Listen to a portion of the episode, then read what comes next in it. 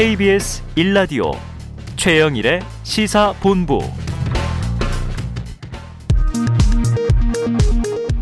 정보센터 뉴스입니다. 이용섭 광주시장은 다음 주 국민의힘 윤석열 대선 경선 후보가 광주를 방문하겠다고 밝힌 데 대해 광주에서 탄압받는 모습을 보여서 보수 진영을 결집시키기 위한 것이라고 주장했습니다. 국민의힘 이준석 대표는 오늘 최고위원회의에서 이재명 대선 후보의 음식점 허가 총량제 검토 발언에 대해 이 후보가 제시하는 미래는 문재인 정부의 리메이크 버전이 될 가능성이 굉장히 높다고 비판했습니다. 문재인 대통령은 오늘 오전 11시 10분쯤 7박 9일 일정의 유럽 순방을 위해 성남 서울공항에서 공군 1호기를 타고 출국했습니다. 문 대통령은 현지 시간 29일 교황청을 공식 방문해 프란시스코 교황을 단독 면담할 예정입니다. 지난해 4월 총선에서 공직선거법을 위반한 혐의로 기소된 더불어민주당 송재호 의원이 벌금 90만 원이 확정돼 의원직을 유지하게 됐습니다. 공직선거법상 국회의원은 벌금 100만 원 이상의 형이 확정되면 의원직을 잃게 됩니다. 지금까지 정보센터 뉴스 정한나였습니다.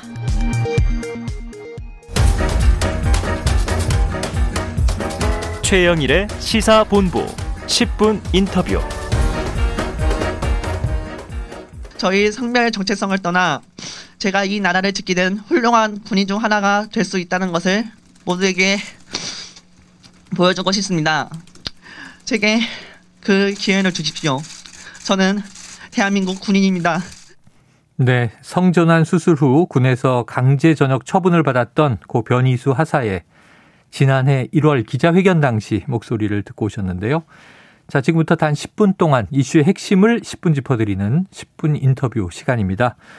자, 그 당시에 눈물 쏟으면서 거수경례에 올리던 고 변희수 전 하사의 모습 많이 기억하실 겁니다. 고 변희수 하사가 세상을 떠난 지 7개월여 만에 강제 전역 취소 청구가 원고 승소로 마무리가 됐습니다. 고 변희수 전 하사 측이 승소를 한 것이죠. 관련해서 2년여 동안 이 고 변희수 전 하사의 재판을 맡아오신 강성민 변호사를 연결해서 어, 지나간 이야기를 들어보려고 합니다. 자, 강 변호사님, 안녕하십니까? 예, 안녕하세요. 어, 사전에 저희 제작진과 통화를 나누셨는데 지금 할 네. 이야기가 너무 많아서 할 수가 없다 이렇게 얘기하셨다고 저 전해 들었습니다. 네. 한동안 말을 잊지 못하기도 하셨다던데 마음속에 어떤 이야기들을 얼마나 담아두고 계신 거예요? 예. 무엇보다도 그, 그 고인이 이제 곁에 없다는 게참 아. 너무 안타까운 것 같습니다. 네네. 네. 이 판결이 났지만 결국 정작 이 판결로 자기 자리로 돌아갈 수 있는 그 기회를 가질 수 없다는 게 네. 너무 안타깝고 지금도 참 그, 그, 살아있을 때 모습이 선한데, 참, 그런, 그런 부분이 제일 참 마음에 참 남는 것 같습니다. 그래서 지금 고, 고 변희수 전 하사 이렇게 불러야 하는 안타까움이 아마 청취자분들도 공감하실 것 같습니다. 그리고 지금 이번에 이 저녁 그 취소 판결이요. 그럼 네. 고 변희수 전 하사가 아니라 고 변희수 하사라고 불러야 하는 거 아닐까요? 예, 예. 고, 고 변인수 하사라고 불러야죠. 아직까지 지금 뭐 현재 심신장의 전역은 이제 법원의 판결로 당연히 무효화된 것이고. 네. 예. 아직까지 군인 신분이 물론 뭐 2월 28일 날 뭐 만기 그 전역 기간은 지났지만 아, 네, 네. 군인 신분을 지금 이제 다시 회복하고 네. 그, 그 군인 신분에 따라서 이제 다시 전역 절차가 진행돼야 되기 때문에 음. 예. 저는 그 고변이수 하사라고 부르는 게 맞다고 생각이 네. 듭니다. 강제 전역 조치가 부당했다 이렇게 취소된 것이기 네. 때문에 예. 지난번에 전역은 처음부터 네. 없었던 것으로 되는 거죠. 예. 그렇죠. 이건 또 이제 군에서 어떻게 처리할지 네. 절차가 남아 있는데 지금 이게 어 고인이 함께 이 승소 판결 듣지 못한 게 안타까우시겠지만 네. 어, 결국은 이제 승소로 최종 결론이 났습니다. 네, 계속 이 사건을 맡아오신 만큼 이 감회는 어떠셨어요? 이 사건 처음 전역처분 취소 단계부터 전역처분위원회부터 제가 이제 같이 계속 맡아서 진행을 했었는데 네. 저는 명백히 전역 절차 자체가 법률에 비추어 위법하다고 생각을 했습니다. 그래서 음. 본인한테도 언제든 이 절차는 취소될 거니까 돌아갈 수 있다. 그렇게 많이 격려도 하고 본인도 상당히 믿었습니다. 특히 네. 본인은 그 베네수 베네수 아사는 그 군이 그 결국에는 자기를 제자로 돌려줄 것이다. 음. 본인은 군 말고는 돌아갈 데가 없다. 네. 그런 얘기를 평소에도 많이 했거든요. 아, 예. 그런데 오히려 그런 너무 큰 믿음이 여러 가지 소송도 길어지고 뭐 쉽게 그 부딪히는 현실 때문에 참 안타까운 결과가 된 것으로 생각이 듭니다. 아, 그러니까요. 당사자가 이 판결을 좀 봤더라면 들었더라면 좀 삶의 네. 희망을 다시 북돋우지 않았을까 하는 생각도 드는데 지금 이제 유족분, 가족분들이 남아 계신데 아마 만감이 네. 교차하실 것 같아요. 유족분들의 반응은 어떻게 보셨습니까? 예, 유족분들 솔직히 크게 기뻐하시거나 그럴 수 그럴 수 있는 상태는 아니세요. 네. 우선은 뭐뭐 우선은 제일 소중한 지금 이제 어, 그, 그 비- 변희수 아사가 이제 세상에 없고 지금 뭐 제가 제가 전해 들으니 마냥 지금 계속 울고만 계신다고 하시더라고요. 아, 아직도 울고만 그나마 계시다. 이제 뭐 그나마 이제 그 명예가 회복될 수 있는 길이 좀 열리지 않을까 하는 그런 생각은 하고 그런 생각을 하고 계신데 그런 생각조차도 네. 지금은 잘 못하시고 참 힘들 참 힘들었지만 그나마 다행이다 이런 가슴을 쓸어내리시고 있는 그런 상황이라고 제가 들었습니다. 네. 자, 판결은 나왔습니다만 한번 이 법리적인 핵심 쟁점을 다시 여쭤볼게요. 예, 고 변희수 전하사의 강제 전역 당시 군이 들었던 이유는 이제 심신 장애 아니겠습니까? 네, 자 그렇다면 법원은 어떤 대목에서 이 육군의 판단이 잘못됐다 이렇게 본 걸까요? 예, 심신장애 전역이라는 말 자체가 심신장애가 이제 뭔가 결손을 의미, 의미하는 것이죠. 네. 예, 그래서 이제 더 이상 군에서 복무를 할 수 없다. 예, 변희수 하사는 복무를 할 수 없다. 이런 판단을 음. 군에서 하게 된 것인데 그 이유 그 이유가 변희수 하사의 그 성전환 수술, 성 확정 수술 이후에 네. 성을 기준으로 한 것이 아니고 음. 여성이 아닌 남성 남성으로 봤을 때 어, 어떤 지금 결손이 있다 이런 판단을 한 것이죠. 음. 그래서 이런 부분이 법원이 볼 때도 성확정 수술로 당연히 지금 성이 바뀌었는데 네네. 예전의 성으로 판단하는 것은 음. 그 규정이 적용될 수 없다. 네. 그래서 그 규정이 적용될 수 없으면 심신장애가 없는 것과 마찬가지다. 네. 아주 처음으로 돌아간 것이죠. 아? 처음에 전역심사위원회부터 주장하던 그런 사유였는데 그래서 음. 법령상 전혀 심신장애 전역 사유가 있- 있을 수 없다. 이렇게 아주 간단하게 네. 네.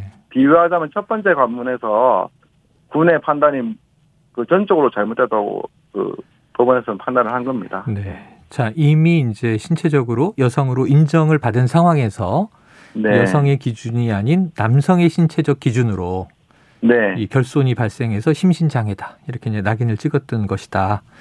이 기준 자체가 틀렸다. 이렇게 지금 네. 정리해 주셨습니다. 근데 국방부는 당초에 이제 항소하겠다는 입장이 나왔었잖아요. 예, 그랬었죠. 예, 예. 국정감사 과정에서도 이런 얘기가 있었는데 법무부가 항소 포기를 지휘하면서 이제 소송은 마무리가 됐습니다.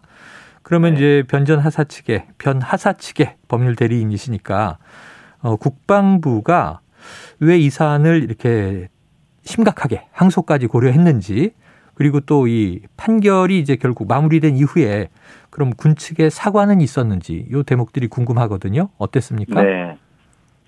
예, 먼저 국방부의 입장이나 그 항소를 포기하지 않겠다는 그런 태도가 만들어진 이유는 저는 조금 이분, 이분법적으로 좀 봤다고 생각이 듭니다. 아, 네. 그, 그 부분은 지금 이제 결국에는 어, 변희수 하사의 전역을 판단한 것은 군의 수뇌부의 판단이거든요. 음.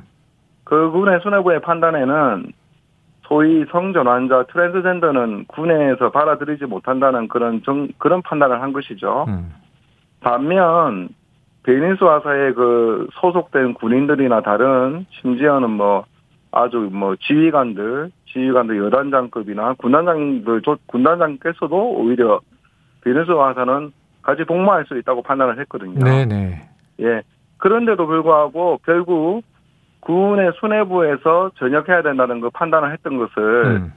다시 되돌리기가 어려웠던 것 같아요. 아, 그래요. 예. 그래서 국방부는 계속 우선은 육군의 어떤 육군의 파- 전에 전역 판단을 음. 계속 유지하는 기조로 갈 수밖에 없다 이런 생각에 어 항소 포기를 지- 항소 포기를 하지 않고 소송을 수행하겠다 그런 입장에 보였던 것으로 네. 보입니다. 자, 그래요. 그- 그리고 이 이후에 음. 판결 이후에 군의 공식적인 사과가 있었다고 보기는 어렵습니다. 아. 물론 뭐 여러 가지 유감 뭐, 조- 뭐 조의를 표한다 네네. 그런 표현은 있었다고 보여지는데 음. 과연 그럼 항소를 포기했다고 하면 군의 처음 판단 그 심신장의 판단 자체가 잘못됐다는 게 여실히 지금 그 드러나고 있잖아요. 네. 그럼 여기에 관해서는 그 판단이 잘못되었다. 이, 이 잘못된 판단으로 지금 고인이 된 사람과 유족 측에 큰 피해를 입혔다. 이런 어떤 사과의 표시가 꼭 있었으면 좋겠습니다. 네. 그것만이 오히려 더 잘못을 지금 현재 잘못되어 있는 부분을 되돌릴 수 있는 유일한 방법이 아닌가 생각이 듭니다. 네. 자, 우리가 군 조직하면 이게 정치적인 의미에서가 아니라 그 체제를 이제 안정적으로 유지한다는 의미에서 좀 보수성이 강한 조직인데요. 네. 어, 이러한 이제 성전환이라고 하는 이제 이 사회적 변화의 첫 사례로 맞닥뜨려서 여러 가지 이제 당혹감도 있을 것이라는 생각도 드는데 결국은 우리가 네. 선진국과 비교해서 이런 문제를 좀 전향적으로 받아들여야 한다. 군조직도 수용해서 네. 변화해야 한다. 이런 사회적 목소리들이 있거든요. 예. 자, 이 변희수 하사의 사건 앞으로 좀 군에 어떤 변화의 조짐을 만들어내야 된다. 이렇게 말씀 주시고 싶으세요? 예, 제가 금방도 말씀드렸지만 군의 소위 조직을 구성하고 있는 구성원들은 네. 전혀 지금 성전환자 내지는 트랜스젠더 군인을 받아들이는데 어려움이 없다고 저는 네. 보고 있습니다. 여기. 지휘관도 어, 같이 일할 수 있다라고 보셨다고 아까 얘기하셨죠. 네, 네. 그건 뭐 음. 제가 추측을 하는 게 아니고요. 제가 여기 이제 고 변희수 하사의 그 생활과 재판을 그 생활을 보면서 이 이야기를 들으면서 이 사건이 되어가는 과정에서 그렇게 말씀을 네. 드리는 거거든요. 그렇다면 이 그 소위 문화적으로 이렇게 그 구성원들이 받아들일 수 있는 준비가 되었다면 거기에 대해서는 음. 정책적으로 네. 좋은 제도를 제도를 잘 정비하면 됩니다. 네. 제도를 정비하면 어, 관련 된다. 예, 법, 관련 법령이나 규정이나 이런 걸 잘 정비해서 음. 그 충분히 트랜스젠더 군인도 역시 우리 국방의 의무를 일환을 담당하면서 뭐 군인으로서 잘 임무를 수행할 수 있는 그 네네. 여건만 보장하면 될 것 같습니다. 알겠습니다. 그런 세세한 정책적 변화와 그런 그 법령 정비를 위한 어 군의 시급한 네. 뭐 지금이라도 출발해야 된다고 생각이 듭니다. 예, 청취자분들이 참 많은 문자 올려주시고 계세요. 세레나님은 변희수 하사님 안타깝습니다. 차별 없는 사회를 꿈꿔봅니다. 또 5785님 너무 가슴이 아프네요. 변희수 하사 부모님 꼭 기운 내세요. 이런 메시지들이 올라오고 있는데요. 자, 지금 또 이 강 변호사님께서는 지금 공군 내 성폭력 사건, 이 고 이해람 중사 유족 측 변호도 맡고 계셔서 예, 예. 이것도 좀 궁금한데 오늘 시간이 다 돼서 다음에 또 네. 이건 별도로 한번 예, 어, 예. 인터뷰 시간을 만들어서 여쭤봐야 될 것 같아요. 네. 변호사님 오늘 말씀 고맙습니다. 네, 감사합니다. 예, 지금까지 고 변희수 하사의 법률 대리인 강성민 변호사와 이야기 나눴습니다.